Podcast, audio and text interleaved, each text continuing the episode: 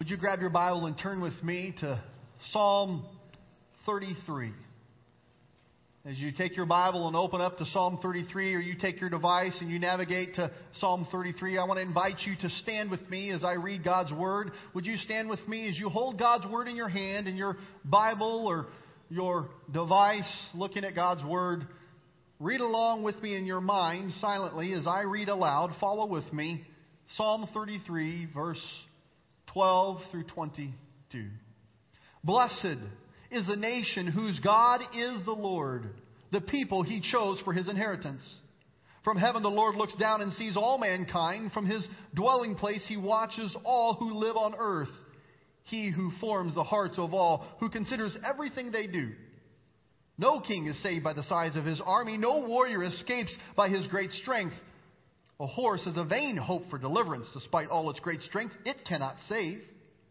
But the eyes of the Lord are on those who fear him, on those whose hope is in his unfailing love, to deliver them from death and keep them alive in famine. We wait in hope for the Lord. He is our help and our shield. In him our hearts rejoice, for we trust in his holy name. May your unfailing love be with us, Lord, even as we put our hope in you. Would you bow your heads and pray with me? Father, today as we celebrate our freedom that we've been given at a high cost of sacrifice of life, First and foremost, Lord, we thank you for the great love you had for us, that while we were yet sinners, Christ died for us. It's in the death of you, Jesus, that we can experience freedom from sin and life in you. Lord, we also thank you today for those who have given their lives to protect the freedom to worship you. The freedom, Father, that you first gave to us. We acknowledge today, Lord, that every good gift is from you. So, Lord, hear my heart today. We lift you up. We put you in first place. And may we not only honor those who gave their lives to help us have freedom to do so, but Lord, help us see that you are calling us to give up our lives for you as well. Amen and amen. You may be seated. This morning, I want to talk to you about the American dream.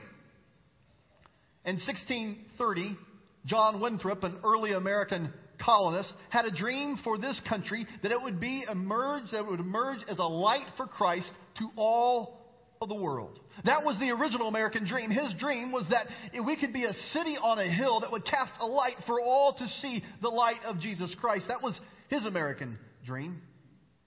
300 years later, in 19 63, Dr. Martin Luther King shared his electrifying dream that we would be a country marked by equality and justice and unity. 40 some odd, 50 some odd years later, in 2010, Steve Jobs shared his dream that every American would own an iPhone. I think Apple's doing pretty good in the last five years on making good on their American dream. Some think about the American dream of the dream of abundance, offering this cornucopia of material goods to all Americans, making them proud to be the richest society on earth. For some, that's the American dream.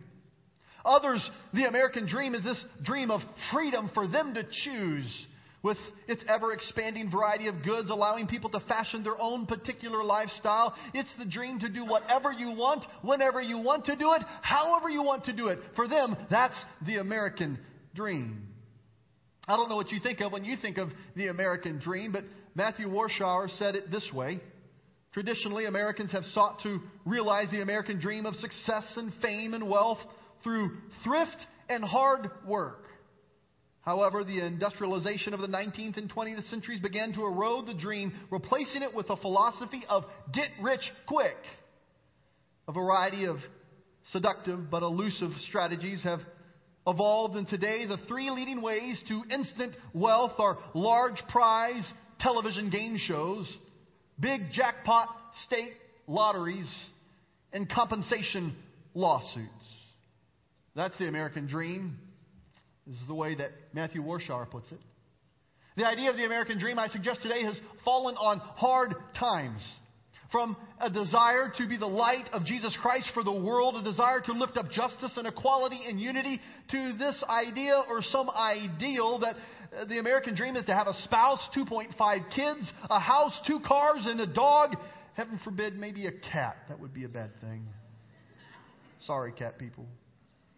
To some, it has become a dream of what I can get, or what I can keep, or what I really deserve. But today I want to share with you an American dream, but not just any American dream, uh, what I believe is a godly American dream. But before I do so, I feel the need to acknowledge that many of us today have already, already had some strong reactions and feelings. For some, whenever they hear the church talk about America, they just love, love, love it. They love it. They can't get enough of it. And yet for others, they just hate, hate, hate it. I want to say to you today that depending on the circumstances, each group could and should be warranted for their strong feelings.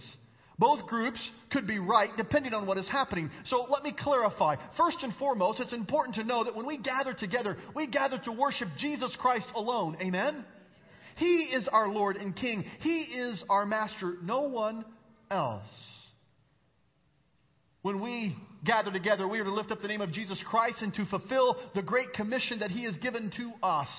And to lift up praise to Him, lift up our thanksgiving to Him, and lift up our petitions to Him. If we love it when we talk about America, because we think that God loves us and we are the best people on the planet, friend, I want to suggest we've totally missed the point if that's why you love it when we talk about America. But if we love it because when we honor our veterans because of their sacrifice, protecting our freedom to worship Christ, then we are praising and thanking God. And according to James in the Bible, that is a good and godly thing. You see, it's the selfless sacrifice of men and women that have given us, through the attitude of Jesus Christ, of putting others before themselves, allowing us to worship freely like we are here today, and that is worthy to thank God for. It's worthy to be so humbly in awe of what God has blessed us with. When we talk about America like I am today, I want you to know it's because we are to pray for her and to thank God for the blessings He has lavished upon her.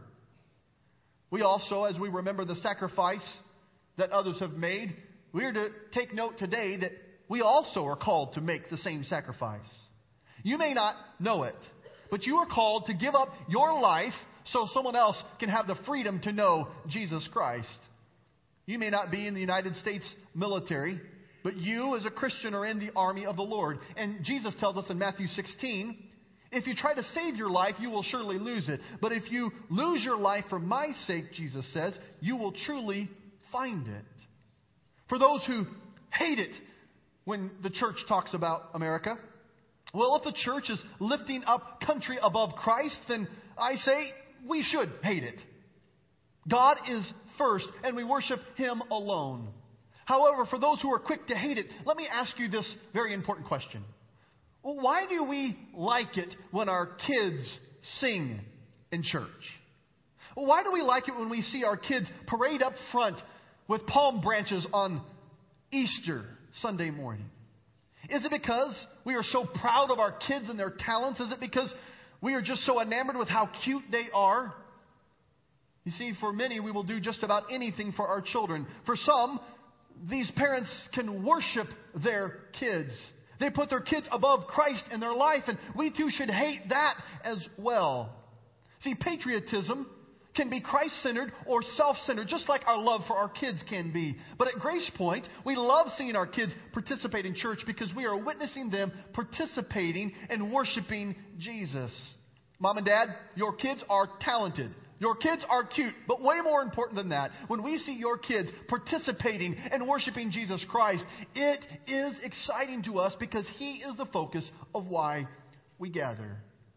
While we should hate lifting anything above Jesus, it's very clear biblically for us to pray for our nation. It's clear that God desires nations to acknowledge and to honor Him as a nation. We just read Psalm 33, and in verse 12 it starts Blessed is the nation who whose God is the Lord. I think maybe for some of us, our strong reaction, one way or the other, may be a byproduct of our diversity. We as Americans, we're different. Even in this room, we are different. A recent study asked this question. The question was Would you define yourself as patriotic? Of the Americans aged 60 and older, 77% of them defined themselves as patriotic. Americans aged 50 to 59, it was 67% of them who defined themselves as patriotic, 10% less than the category above. Americans aged 35 through 49, there was 44% of them who defined themselves as patriotic. Now we dropped 23%. Of Americans 18 to 34 years of age, only 35% defined themselves as patriotic. It appears that for a number of reasons, patriotism is somewhat waning. And it's for a number of different reasons that we view our nation differently. And if I had time today, I would like to talk about that, but that's not the focus of where I think God is taking me. But I share that with you because I don't call attention to America today to worship her or to lift her up, but I call attention to America today to lift her up to the one that we worship, Jesus Christ. Hear me today, friend as I talk about America, uh, it's not that my American dream has invaded my faith. It's quite the opposite. My faith in Jesus Christ, my first love for Jesus, has invaded my heart for my nation, for my country, for my home, for my family. And I think we need to ask the question how can I really be transformed by Jesus Christ and not have a heart like many of the founders of our nation had a heart for God? Now, there would be some in our culture who would take issue with that statement, that they would argue that our nation's founding fathers did not have such a relationship with Jesus or with God. But I think possibly some of this disagreement only lends itself to see that Americans not only differ in their views of patriotism, but Americans differ in their religious belief. According to the Pew Foundation, a study that was done on June 4th, 2014, almost a year ago to today, it tells us that 70.6% of Americans self identify as a Christian. Now, I'm confident that this study had a loose definition of Christian. I'm pretty sure they wouldn't define it the way that I would define a Christian or maybe the way you would define a Christian. But, but the point is, over 70% of Americans self identified as some type of a Christian. 5.9% of Americans self identify as a non Christian faith of some kind, like Muslim or Buddhist or, or Hindu. 22.8% of Americans self identified as some kind of other, unaffiliated, like an atheist or an agnostic or an undecided. And then my favorite group of this lot, 0.7%, just under 1%, said they don't know and they don't want to answer. That's kind of honest. I like that. Even though our country started as a Christian country, it is obvious to us that we are made up of people who have different beliefs. And while this is evident in our stats, and we see that this is the state in which we are at, it would be grossly unfair and wildly inaccurate to say that this country did not start on Christian principles. Listen to a few of these quotes.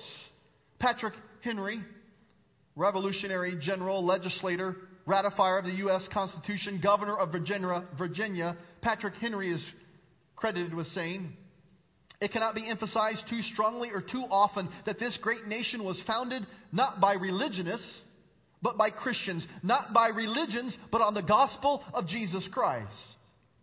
That, that's pretty straightforward. That's pretty clear. Well, what about George Washington, our first president of the United States? He's credited with saying, It is the duty of all nations to acknowledge the providence of God Almighty, to obey His will, to be grateful for His benefits, and to humbly implore His protection and favor. He also has gone on to say, It is impossible to rightly govern the world without God and the Bible. George Washington, our first United States president, shared these thoughts. Or John Adams, President of the United States, signer of the Declaration of Independence, signer of the Bill of Rights, says these words The general principles on which the fathers achieved independence were the general principles of Christianity. I will avow that I then believed, and I now believe, that these general principles of Christianity are as eternal and immutable as the existence and attributes of God. Yet it appears that there are those among us in our culture who appear to have an agenda to revise history to strike from the record these references to God and a clear early Christian identity. You see, our founding fathers, they didn't start with this great love of their country and then try to squeeze God into it somewhere. It's the opposite. They had such a great love for God that the dream of their country was so that they could put God first, not their country or themselves or anybody else.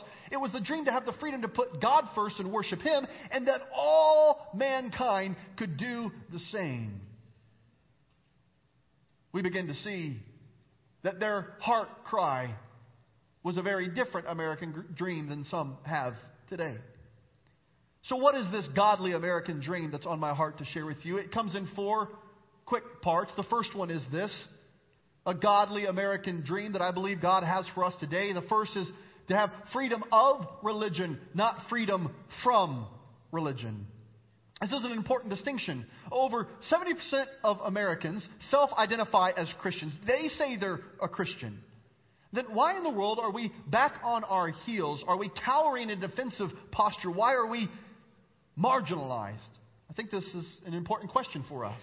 Our country was founded on religious freedom, and, and we see this protection in the Constitution, which clearly had an intention to communicate that there would not be an established church or an established denomination for the nation, but yet it was freedom of religion, not freedom from religion. In other words, it's freedom to worship God the way He is calling you to worship Him. It's not freedom away from worshiping God. See, I believe that God has a dream, not just for Americans, but for all of His kids to have freedom to worship Him. Friend, this freedom, it's not just an American thing. This is a God thing. 2 Corinthians 3.17 tells us, where the Spirit of the Lord is, there is freedom. God is the author of freedom. Now, we begin to see in our tribe, in our nation, in our family, there's been this cycle that takes place. It's not been a good cycle, but it's not a new cycle to the face of the earth. Unfortunately, the comforts and affluence of the 1950s led to the emptiness, the rebellion, and confusion of the 1960s. And in spite of our great wealth, we became somewhat spiritually bankrupt as a nation. This cycle can be seen and referenced in Romans chapter 1 verse 21. It says they knew God, but they wouldn't worship him as God or even give him thanks. And they began to think up foolish ideas of what God was like. As a result, their minds became dark and confused.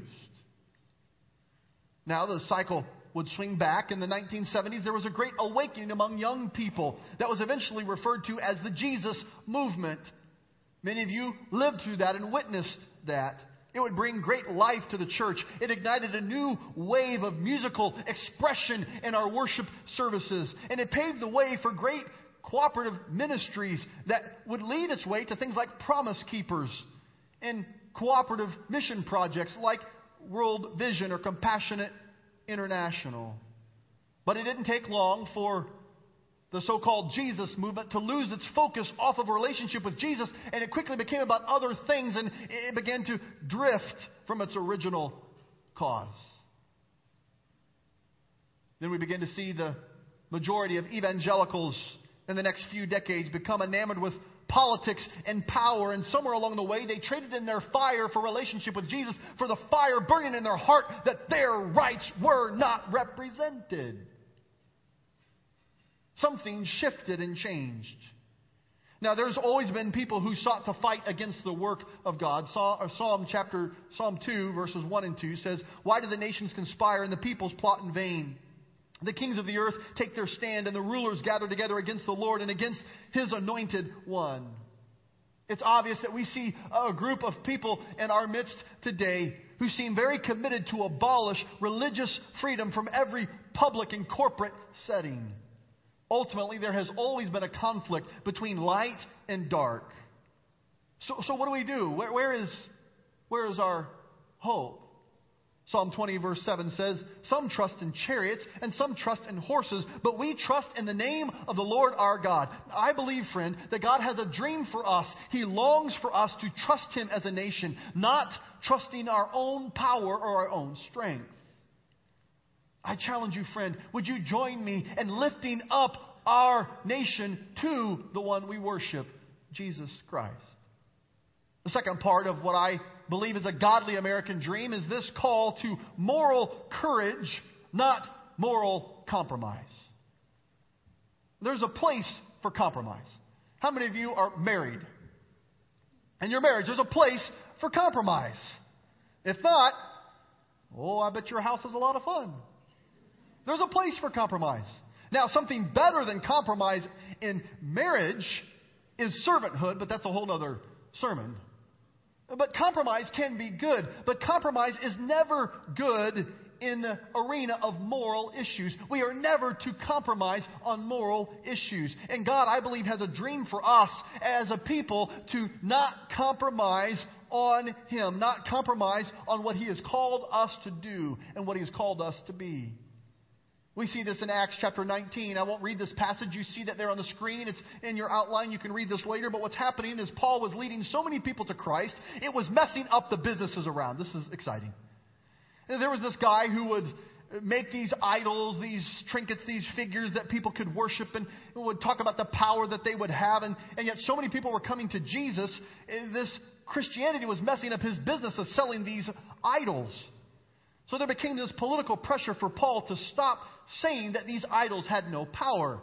In essence, they asked him to lay off that point. In other words, preach Jesus, sure, but don't say the idols are powerless. That like drives sales down. Don't do that. Talk about Jesus, but don't talk bad about the idols. And Paul would not compromise. His passion for Jesus did not allow him to compromise. I'm convinced today that God has a dream not only for America, but for all of his kids to have moral courage and not to compromise. Abraham Lincoln is credited with saying, Freedom is not the right to do what we want, but the right to do what we ought. Do you get that today? When we celebrate our freedom, when we honor those who died for our freedom, it's not so we can get what we want. That's not at all what our founding fathers were about.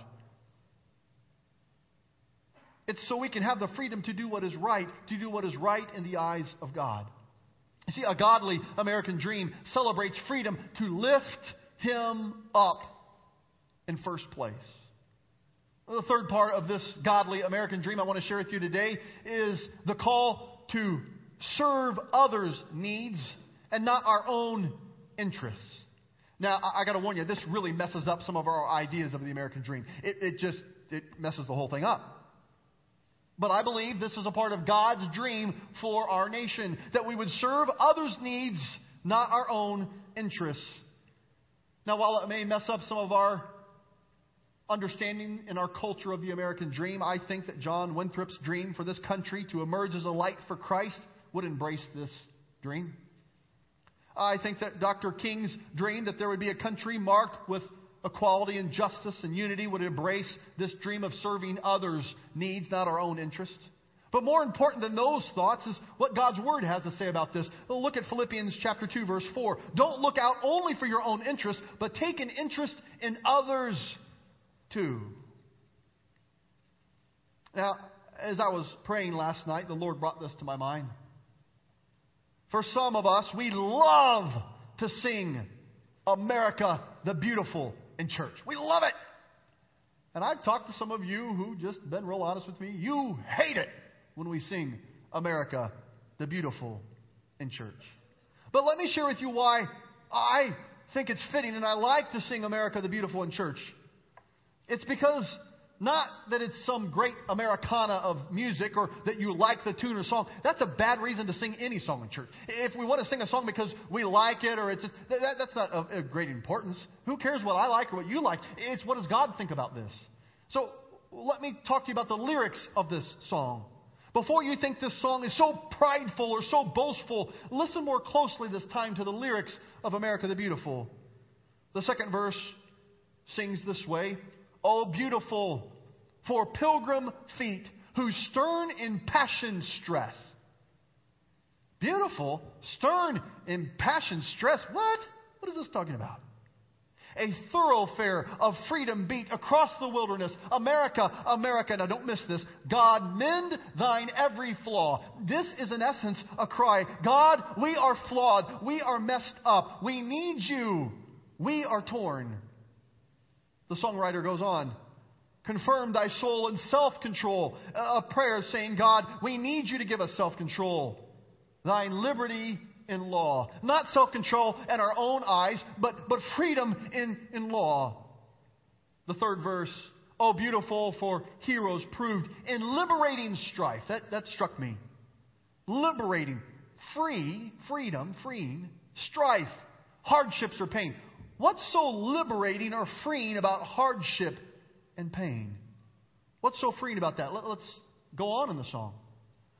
Who more than self their country loved. Loving something more than yourself? What is this about? Till all, excuse me, uh, loving uh, more, loving more than self their country loved, and mercy more than life. You mean they loved mercy more than they loved their life? America, America, may God thy gold refine. Now this is the heart. God, would you refine our resources? In essence, would you chisel away at us until we what? till all success is nobleness. God, would you refine us? Would you chisel away at us of our idea of what success is until our idea of success is noble, until it is right in your eyes, and every gain divine, the lyric says. Refine us until all our gain is divine, until it is godly, until it is like you. So, what's so beautiful about America to this songwriter? Is it that we are better than everyone else? I don't think that's what's at their heart.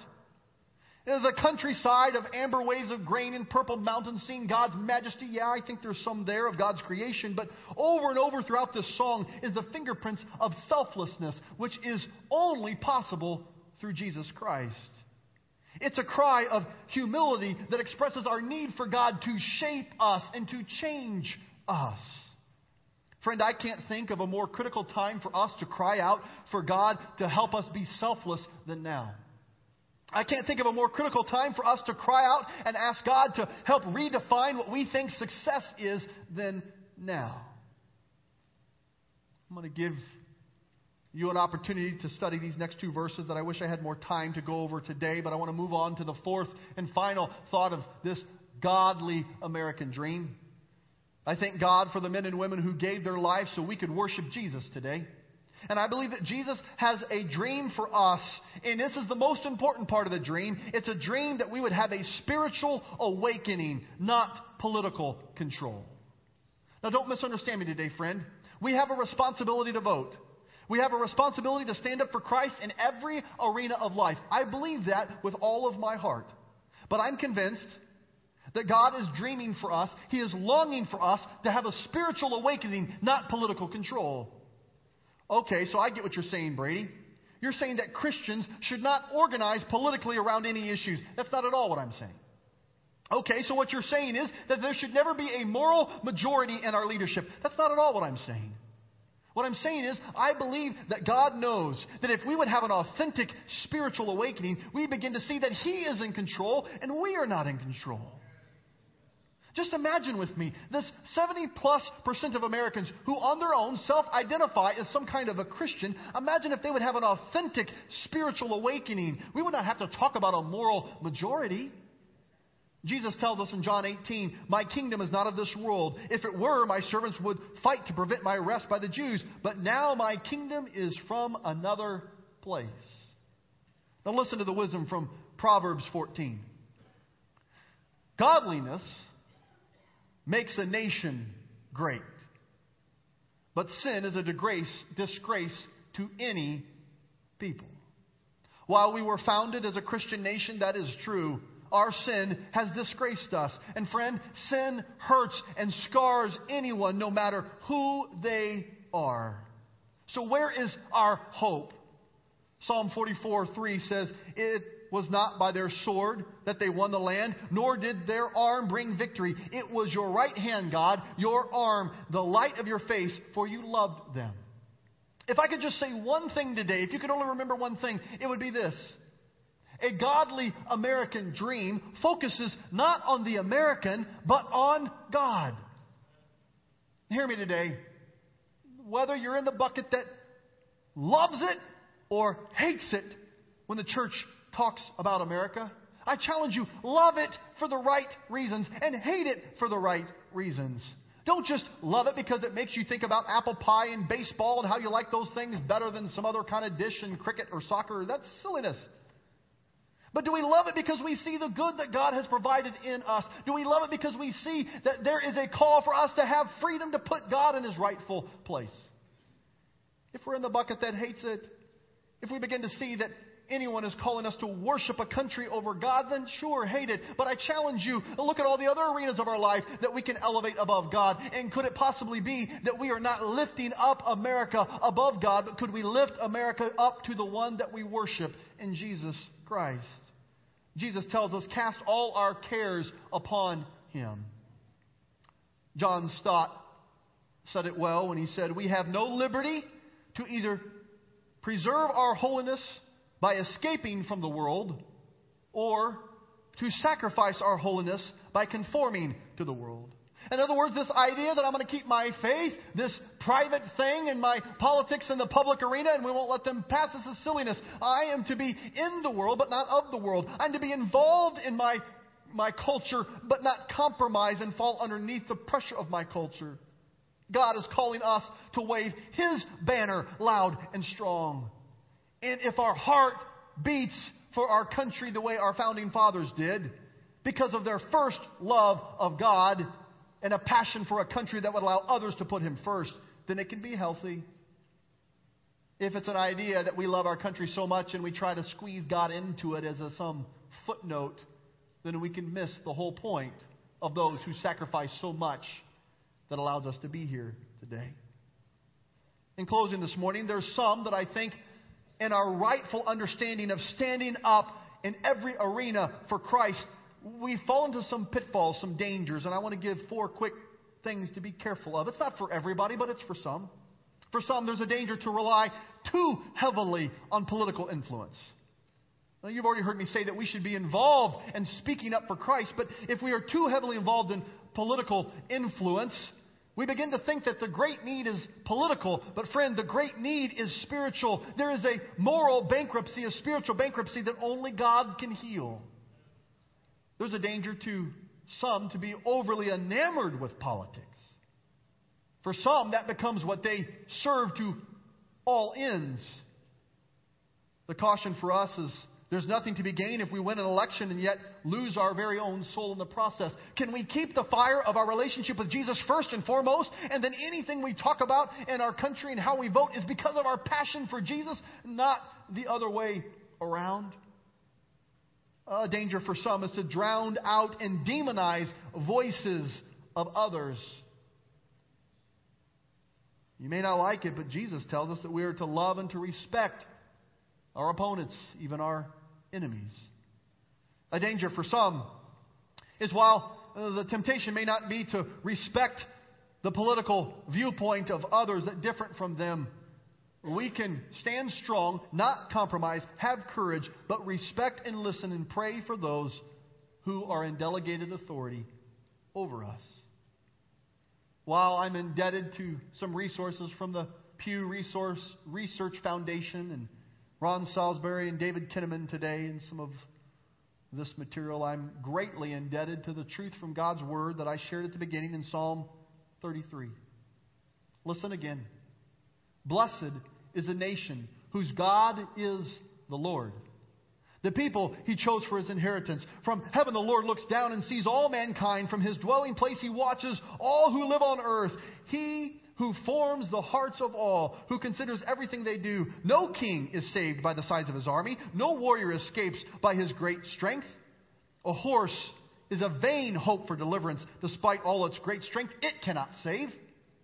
But the eyes of the Lord are on those who fear him, on those who hope is in his unfailing love to deliver them from death and keep them alive in famine. Listen to verse 20. We wait in hope for the Lord. He is our help and our shield. In him our hearts rejoice, for we trust in his holy name. May your unfailing love be with us, Lord, even as we put our hope in you. As we close this morning, I challenge you, church. Could you allow this Memorial Day for whatever you have planned? Could you allow Jesus to be the most important thing that we celebrate? I don't know what you do on Memorial Day, whether it's full of patriotism or barbecues and bicycles. What if in the good that we see, like James tells us, we could look for anything that's truly good and anything that is really good is a gift from God and we could bring praise and glory to Him? Loving our kids is a good and godly thing. Worshiping our kids is not. Loving our vacation time with our family and days like you're going to have tonight and tomorrow is good, but worshiping that is not. As we are committed here at Grace Point, we have been and will continue to lift up Jesus Christ and no one above Jesus.